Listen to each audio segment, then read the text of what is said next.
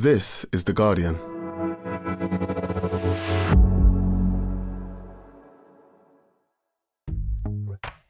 Welcome to Weekend, a podcast that helps you switch off from your busy day to day and find entertainment and inspiration in the best Guardian and Observer writing from the week. You can either listen to this as one podcast or play each article as individual listens. Just scroll down the description on the podcast page for the timings of what we are featuring. Coming up, John Crace watches the Tories tie themselves in knots to avoid calling Lee Anderson the R word. A Ted Bundy survivor recalls the moment that changed her life and her determination not to let it define her. And the worst film ever made How Sex Lives of the Potato Men broke British cinema.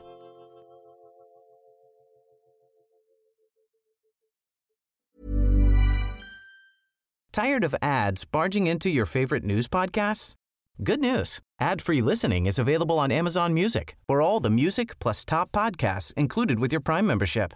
Stay up to date on everything newsworthy by downloading the Amazon Music app for free or go to amazon.com slash news ad free. That's amazon.com slash news ad free to catch up on the latest episodes without the ads.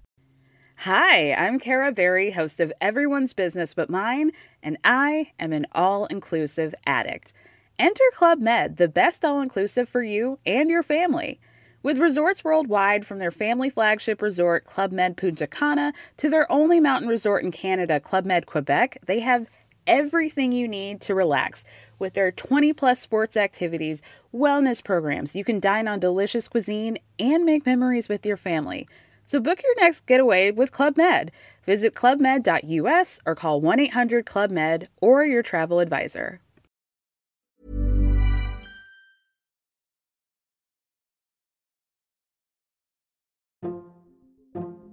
Disturbing images of young girls have appeared in a small town in Spain. Where have they come from? Could I just uh, ask your name? I'm not keen to share it, really. Listen to Black Box, a new podcast series from The Guardian. Seven stories about AI and us. Coming soon.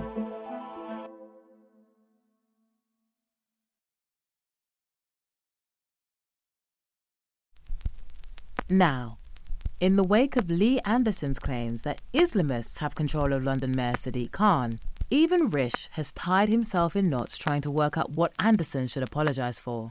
Because Lee's not racist or Islamophobic, is he? By John Crace. Read by Dan Starkey. How do you solve a problem like Lee? If you're Rishi Sunak, then the answer is with the greatest reluctance and extremely carefully. Lee Anderson is a man to be treated with kid gloves, to be loved back into a state of grace. It would be a push to call Lee a national treasure, but he is certainly the closest the Conservative Party has to a local hero. An MP far more popular among fellow Tories than Rishi or any of his cabinet colleagues. Viewers tune into his GB News programme to be drip fed divine truths, for the unsayable to be made flesh. Lee is their beating heart. How this came about is more of a mystery. Lee has been on quite the journey. He started life as a Labour councillor, making prejudiced remarks about travellers, before he jumped ship to the Tories, a party that would be more indulgent to his racism, and to the fact that he campaigned on behalf of Jeremy Corbyn in the 2017 general election. Since then, Lee has made a career out of hypocrisy and stupidity. First, he lashed out at fellow MPs who took second jobs. MPs should be content to serve their constituents on their parliamentary salary, he insisted. Moments before signing a £100,000 a year deal to present his own show on GB News. He then turned out at the launch of the Popular Conservatives as their voice on climate change. Burning coal was just fine, he told us, because coal came from trees and trees were green. Some people even applauded this nonsense. But Lee doesn't care if people think he's stupid or racist. In fact, the more that people call him out, the more he likes it. It makes him feel good, feeds his dysfunctionality, his overwhelming narcissism. More to the point, he binds all those supporters that the Tories like to pretend don't exist, but on whom they increasingly rely. So much so that the Conservative Party chose to bung him an extra £10,000 a year, the only Brexit bonus anyone is likely to see. And it was all going so well. Until Lee went openly racist on his home news channel last Friday night and declared that Sadiq Khan had been taken over by Islamists and that London was now being run by terrorists. Take a trip on the Northern Line and your train will be driven by a suicide bomber. Every bus was on its own personal jihad. Now, you could say that Lee was unlucky, that he happened to deliver his rant at a time when someone was actually watching.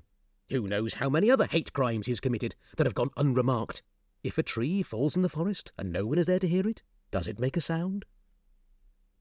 But what had been heard could not now be unheard. And while there were plenty of Tories willing to attest that they had personally seen the London Mayor take part in the 7th of October terrorist attack, there were still a few who thought that maybe, just maybe, Anderson had gone too far this time. Then up stepped brave Rish, or not. The Prime Minister was notably silent for 24 hours, hoping that Lee would retract his statement, say he had got it wrong this time and that everyone could go back to being just a little bit racist this time. After all, racism light is the new acceptable face of conservatism. But no, still nothing.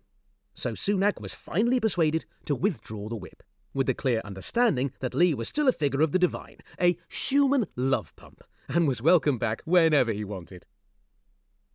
Rish was no more coherent when he gave a series of interviews to local radio stations in Yorkshire on Monday morning. What Lee had said was wrong, he said, but it definitely wasn't racist or Islamophobic. Uh, run that past us again? Lee had done something wrong, but the wrong thing wasn't racist or Islamophobic. So, what was wrong about it? That he was actually far too nice? Sunak couldn't explain, other than it was a category error. The Tory party had no problem with Islamophobia or racism, so therefore Lee couldn't have said anything wrong apart from the wrong thing he had said. We were rapidly going round in ever decreasing circles. Sunak's Tory party is having the same problem with Islamophobia as Jeremy Corbyn's Labour had with anti Semitism. That provided the cue for almost everyone to go slightly mad. Paul Scully, a Tory junior minister who is normally considered one of the saner members of the government, gave an interview in which he insisted that words mattered. Lee should apologise, only for him then to say there were no go areas in Birmingham. The terrorists were in control there too. It's a wonder any of us secular types get through the day without being beheaded. Meanwhile, Lee himself was loving it, thrilled to still be the centre of attention. So he gave a statement to GB News, which he insisted another presenter read out for him, that doubled down on his racism. Even as Lee didn't speak, Sadiq was in talks to turn the M25 into a mosque. Any motorist who wasn't radicalised would not be allowed into the centre of London. The ULEZ charge was funding Hamas. Not to be outdone, the always idiotic Jonathan Gullis accused the Speaker of also radicalising most of his Stoke constituents. Suella Braverman went further. The whole of the establishment were now terrorists. When she looked around the cabinet table, she couldn't be sure that one of her colleagues wasn't about to blow up the room. Then there was the brown noser par excellence, Chris Philp. He too had counted hundreds of terrorists on his way to work. You could always spot a terrorist, he said. They were the ones who had nothing but contempt for the planning laws. The holy writ of the green belt. It's possible that the Philpster is actually more stupid than 30p Lee. At least Lee doesn't pretend to be anything but dim. Even Tom Tugendhat, who wouldn't look out of place in a Keir Starmer cabinet, couldn't bring himself to call out Lee. What he had said was wrong, but he couldn't squeeze out the word Islamophobia. Come the early evening news, Rish was at it again. The Tory party definitely, definitely didn't have a problem with Islamophobia. It was just a total coincidence that everywhere he looked, there were men with swords yelling Allahu Akbar. And that was just the leadership team of the Bank of England. That was Nothing to See Here, say Tories of their hero, 30p Lee by John Crace, read by Dan Starkey. Next, Kathy Kleiner was brutally attacked by Ted Bundy in 1978. On the same evening, he murdered two other women. Here, she describes how she faced the trauma and physical injuries and plotted her own path to happiness. Written by Anna Moore. Read by Lydia Parker. This article contains references to violence and sexual assault, so please take care when listening. When Kathy Kleiner was attacked by Ted Bundy, her life had just been opening out. A second year student at Florida State University, 500 miles from home, she was living in a sorority house. She had her first boyfriend. She was taking all kinds of classes and picturing multiple possible futures weather reporter, archaeologist, drama teacher, interior designer. It was wonderful, says Kleiner. I was away from Mama, who had me in a protective bubble. I was having fun, going to parties, working when I had to. I was getting freedom. On a cold Saturday night in January 1978, she was in bed early.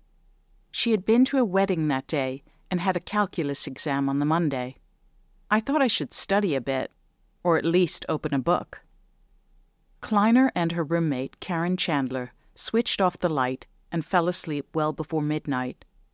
Then, in the early hours, I heard our bedroom door, she says. I tried to wake up a little bit. Bundy, the serial killer, rapist, necrophiliac, failed law student, loner, drifter, or as Kleiner sees it, sad little man, has been the subject of many books, films, documentaries, plays, even songs. You don't hear so much from the people whose lives he detonated. Bundy's killing spree, he murdered at least 30 women and girls between 1974 and 1978, coincided with the start of criminal profiling. It was the decade that the term serial killer was first used by law enforcement his trial was the first in the U.S. to be nationally televised. All this gave him a spotlight that has only shone brighter in the decades since. In the 2019 thriller, Extremely Wicked, Shockingly Evil and Vile, he was played by heartthrob Zac Efron. In popular culture, he has mythological status a glamour and gloss never afforded to today's serial killers and sex offenders. Meanwhile, his victims have been largely forgotten, and the few who survived, women such as Kleiner, have quietly found their own way forward. On the night that he slipped into the Chi Omega sorority house where Kleiner lived, carrying a log that had been stacked outside for firewood, Bundy was on the run and on a rampage already the chief suspect in numerous murders across western states, he had been convicted of attempted kidnapping in Utah and charged with first degree murder in Colorado, then escaped a small county jail and fled east to Tallahassee, Florida. The first bedroom he entered was next to Kleiner's and belonged to a student named Margaret Bowman. He bludgeoned, then strangled her, slunk out, and entered the room across the hall, where a student named Lisa Levy was sleeping. Bundy beat and strangled her too, then raped her, bit her, those teeth marks later helped convict him, and sexually assaulted her with a hairspray bottle. He still wasn't finished. The next door he tried was Kleiner's. He tripped over the little locker between our beds and made a lot of noise, says Kleiner. I remember squinting into the dark not wearing my glasses, and seeing this black shadow standing above me, looking at me.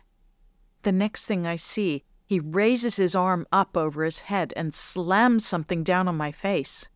It's weird because at first it just felt like a thud. It didn't hurt.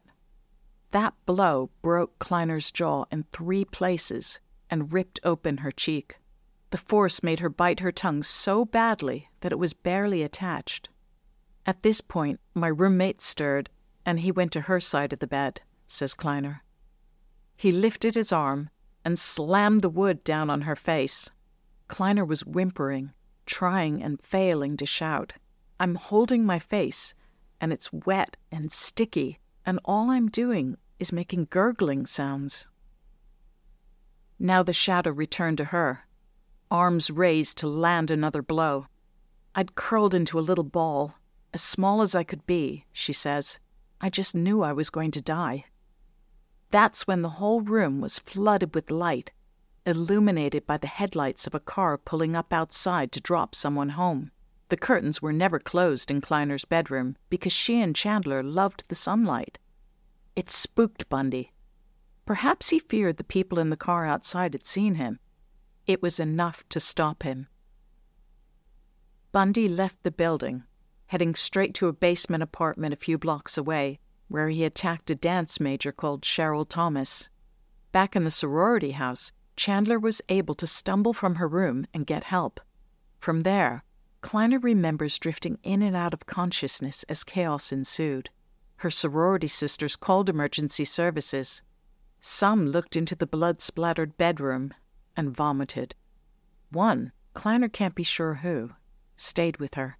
She sat on the drenched covers, wrapped her arms around Kleiner, and talked to her while they waited for help. It was a kind of tethering, reeling her back. Her compassion was unforgettable, she says. It felt like I was going to be taken care of. In hospital for a week, Kleiner had the first of many surgeries on her jaw. She's still having them now. Her teeth were wired shut, and this, combined with her shredded tongue, meant she could barely speak. Kleiner only knew that she had been attacked. Her family judged that she was in no state to learn any more. From hospital, Kleiner went home to Miami.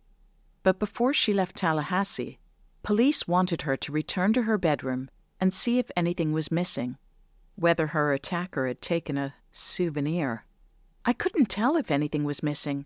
I couldn't even remember what had been there in the first place, she says. She saw yellow tape around the doors belonging to Bowman and Levy. Neither had survived, but her foggy brain barely registered it. We went into my room. There was fingerprint dust and so much blood. My headboard, my bed cover, my mattress, the walls, all stained brown. I just looked and looked. It was horrifying, but helpful. It gave me some clarity. So, this is what happened. I walked away from that bed knowing I'd been in it, as small as a ball could be, and I was standing now. I was going to walk out the door away from all this and go somewhere better. Kleiner never returned to university. At home with her parents and sister, her life shrunk. I have a Cuban mom, and like a lot of Cuban parents, her way was to sweep it under the rug. You don't talk about your problems or let people know your business. You certainly don't have therapy. The focus was on physical healing, and her parents did their best to shield Kleiner from what had happened. It was weeks before she saw it on the news. She devised her own kind of therapies. In the first few weeks, I felt like this darkness was going to cover me up and consume me, she says. I was scared to look behind me because this terrible thing was right there, touching my shoulders. Kleiner began to imagine a tiny desert island in the distance. It had one palm tree and one little beach chair, and I wanted to get to that island. Every day, I'd take baby steps towards it. Each small pleasure helped. One day, I'd do my nails, or I'd sit outside with the sun on my face and look at the trees. Little goals to get me further away from the black, swirling mass. I looked forward to my mouth being unwired, then had my first solid meal scrambled eggs and ham. Then I went to the mall. I wasn't just pretending or faking being happy. I was going there in my mind, knowing what I wanted for me, my parents, and my sister, because they couldn't be happy unless I was happy. Exposure therapy also helped. I realized when I was out that I was uncomfortable around men I didn't know, she says. I'd notice them from a distance or feel that someone was too close. I didn't want to feel like that. In March, just three months after her attack, Kleiner took a job as cashier in a lumber yard. That's where I thought I could see the most men in the shortest amount of time, says Kleiner. They never bothered me. They were just people. It worked. I was another step closer to that island. The life she had loved at FSU was over. Although she had called her sorority house, mumbling through her wired teeth, leaving messages to call her back, no one did. Now Kleiner can see that those students were young and traumatized too, and had been instructed not to exchange information in case they were accused of colluding in any future trial. At the time, though, it felt like a cut-off, a complete rejection. They're not really your sisters, her mom would remind her. You have a sister. Instead, it was decided that Kleiner would marry her boyfriend. He was the first guy I'd dated. After the attack, my parents and his parents thought I needed to be taken care of, she says. I let it go ahead because they were enjoying it. My mom craved normalcy, and I was enjoying it too. I got caught up in the invitations, picking the menu, tasting the cakes. It was fun. In a way, I needed that. That summer of 1978, she married. In six months, I totally turned my life into something else. Meanwhile, Bundy had been arrested. Soon after her honeymoon, Kleiner was called to Tallahassee to testify before a grand jury in pre-trial proceedings, where it would be decided whether charges should advance. It was the first time that she had really seen him. Bundy was sitting at the end of a long conference table, and I sat at the other end, she says. By then, I knew his history, the case they were building. I wasn't scared. He was a non thing. He's remembered as handsome, but he was just an average person. You'd pass him by. He was sitting there, impatient, arrogant, like a bored middle manager, like we were wasting his time. The following year, Bundy stood trial for the murders of Bowman and Levy and the attempted murders of Kleiner, Chandler, and Thomas. Kleiner gave evidence. I wore a bright red dress and I walked in confidently, she says. I was asked what happened to me that night and about my injuries.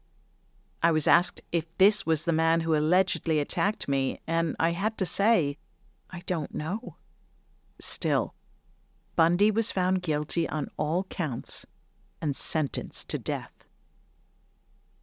The fiction that has built around Bundy has been hard for Kleiner to stomach. He wasn't an evil genius or a brilliant legal mind, she says. His grades were, at best, mediocre. He took eight years to get his first degree, then failed at two law schools. He had never rented anything bigger than a single room in a boarding house. He didn't rely on good looks and charm to lure victims into danger. No one says Fred West charmed his victims into 25 Cromwell Street. Maybe some women were programmed to be kind and suppress their instincts when he approached on crutches or with an arm in a sling to ask for assistance. The majority, though, were bludgeoned from behind as they walked alone, or, like Kleiner, in their beds while they slept. At some point, it became really important to separate out the truth, and I had to do a lot of reading on psychology to know what he was she says, and now I know. Her life filled out. She enjoyed her career as a hospital buyer. She had a son, Michael. Her marriage ended after six years because, she says, she married for the wrong reasons. Later, though, she married for the right reasons. She has been with Scott Rubin, a professor in neuroscience, for more than 35 years. Rubin's career meant living in various southern states Georgia, Alabama, Louisiana. They were in New Orleans for Hurricane Katrina. They are now retired, based back in southern Florida, living close to their grandchildren. The two of them loved to sail boats and ride Harley Davidsons. There have been difficult times, too. Kleiner suffered miscarriages and survived breast cancer. But at 66, she considers herself lucky. She reached that desert island with the palm tree. I've sat on that chair with my toes in the sand. Though she had thought of writing her story years ago, Kleiner put it off. I didn't want to live in the past, she says. I wanted Michael to enjoy his childhood. I wanted to be the mom who made cupcakes and had pool parties and birthday parties and watched his baseball game. Only in the past few years has she really shared what happened. In October 2023, her book, A Light in the Dark, was published. Michael was 37 when he learned it all. He'd read an interview and called me, she says. I'd never hidden it. When he was little, he'd asked about the scars on my face, and I'd said that a bad man had hit me one night. I answered questions when he had them, but I didn't want his childhood haunted by Bundy. When he phoned, his voice was shaking and he was shocked. He said, Mom, you seem so normal. And that's exactly what I wanted. I told him I still am. That was Ted Bundy bludgeoned and almost killed me. I resolved he would not ruin my life. Written by Anna Moore.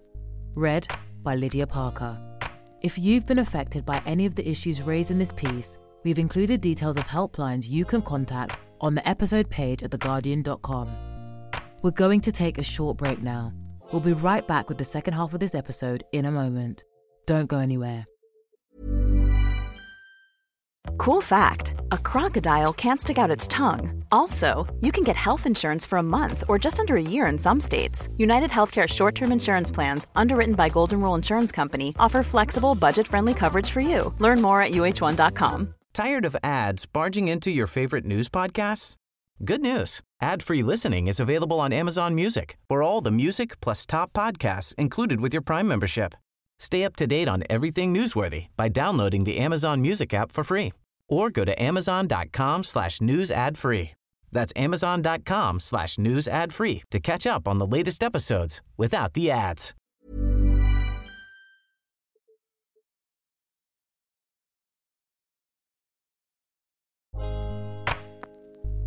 Welcome back to Weekend. Finally, when the puerile comedy Sex Lives of the Potato Men bombed, the filmmakers blame the critics and the Tories blame the UK Film Council. Twenty years on, Fergal Kinney reassesses the legacy of a cinematic pariah whose champions include Stewart Lee and Mike Leigh. Read by Dan Starkey.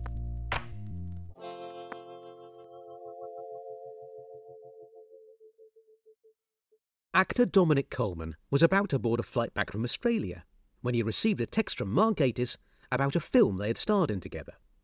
It was a quote from the Sunday Times. Is this the worst British film ever made? By the time Coleman was changing planes in Hong Kong, disgust at the film had spread to the front pages of the British newspapers on sale at the airport. It was, he remembers, like the end of the world. It felt like people were pointing at me on the plane. That's the guy. It's him. It was a really difficult time and it really freaked me out.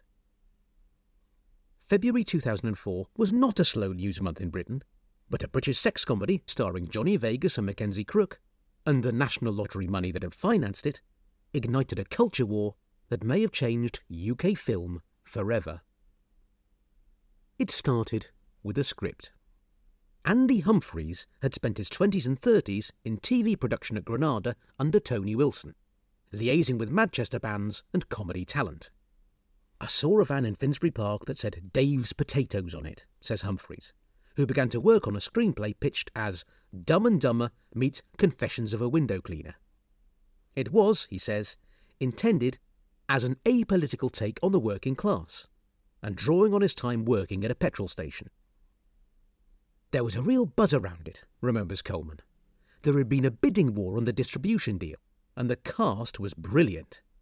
Vegas, Crook, Lucy Davis, Julia Davis, and Gatiss were all fresh from game changing television success and signed up to the picture. When Coleman received the script, he remembered thinking it was particularly gross out. But there was a lot of quirky little moments in it, he says, and I remember thinking there could be enough balance. In 2000, the new Labour government set up the UK Film Council, a quango with more than 75 staff responsible for streamlining and sustaining the allocation of National Lottery funding to British film.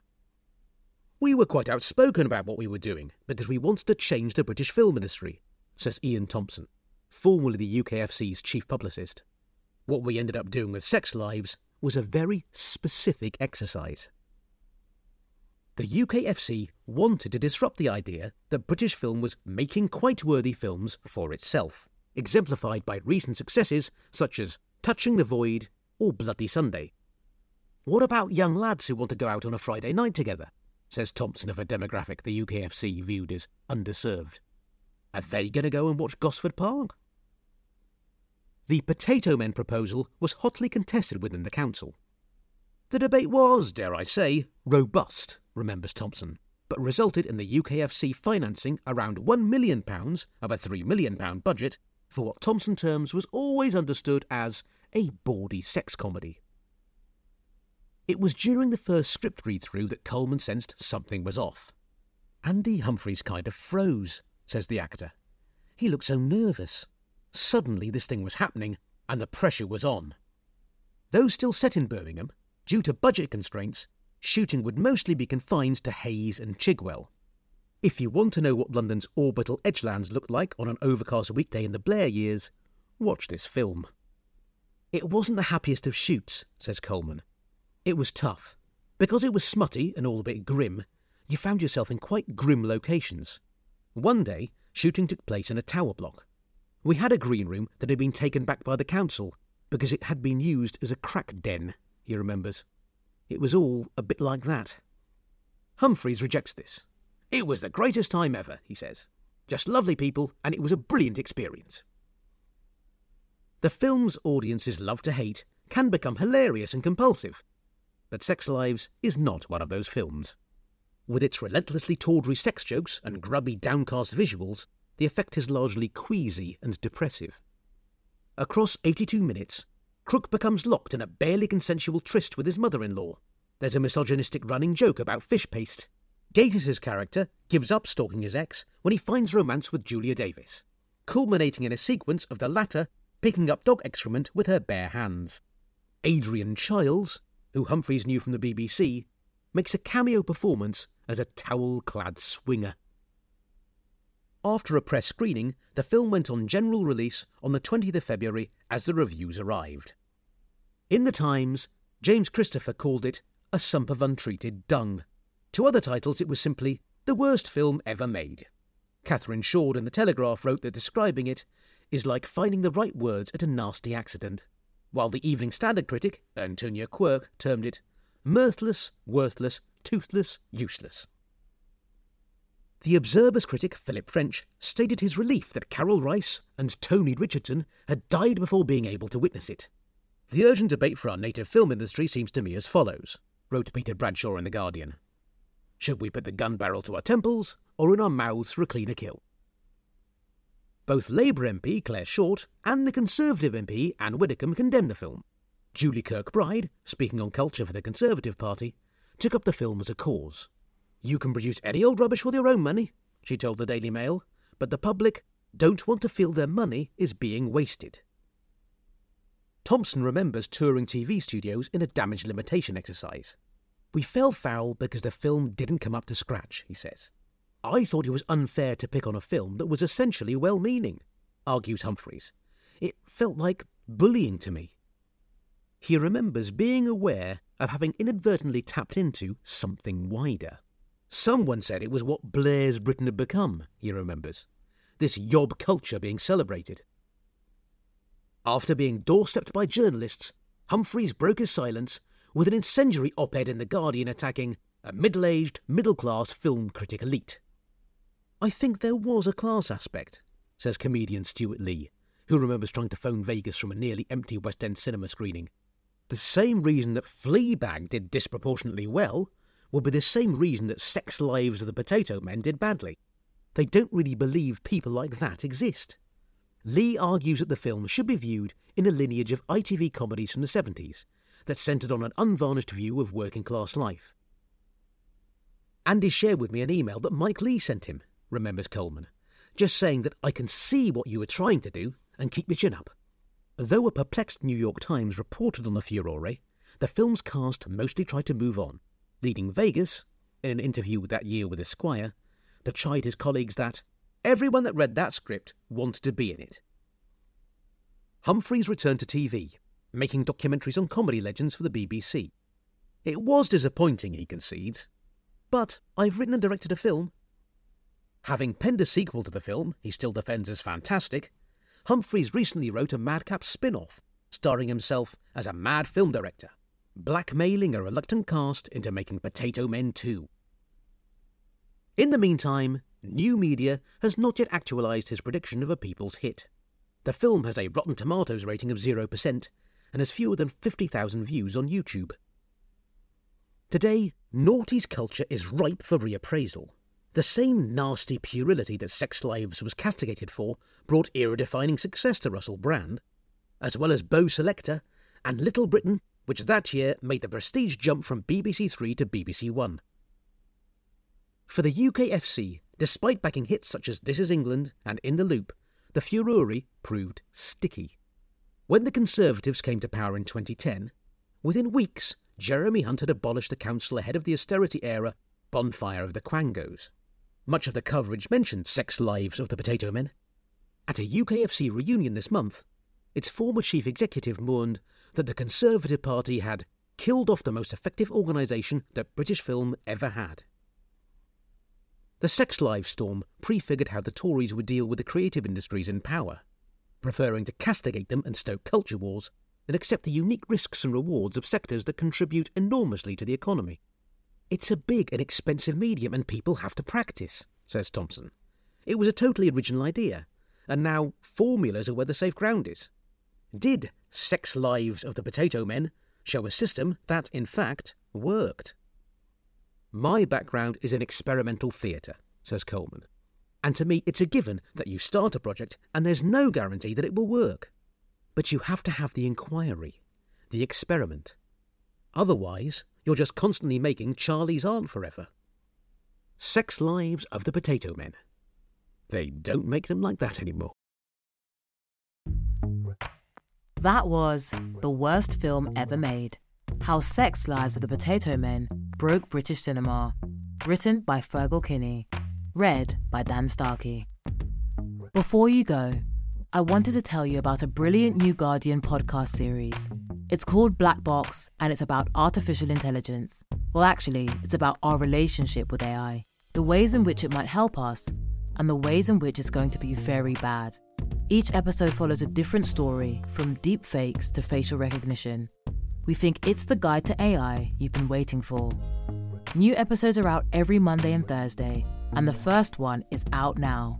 Subscribe to Black Box wherever you get your podcasts. That's all from us. This has been Weekend, a Guardian podcast.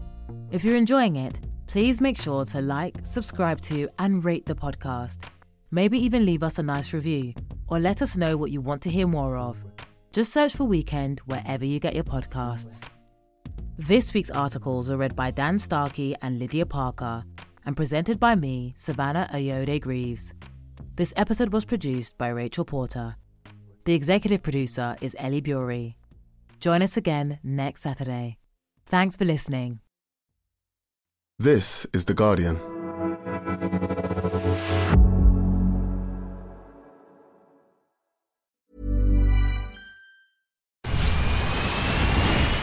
Where's that dust coming from? Still finding debris after vacuuming? Eufy X10 Pro Omni Robot Vacuum has 8,000 PA of powerful suction to remove debris deep in carpets. And it's totally hands free. Want to know more? Go to eufy.com. That's EUFY.com and discover X10 Pro Omni, the best in class all in one robot vacuum for only $799. Tired of ads barging into your favorite news podcasts?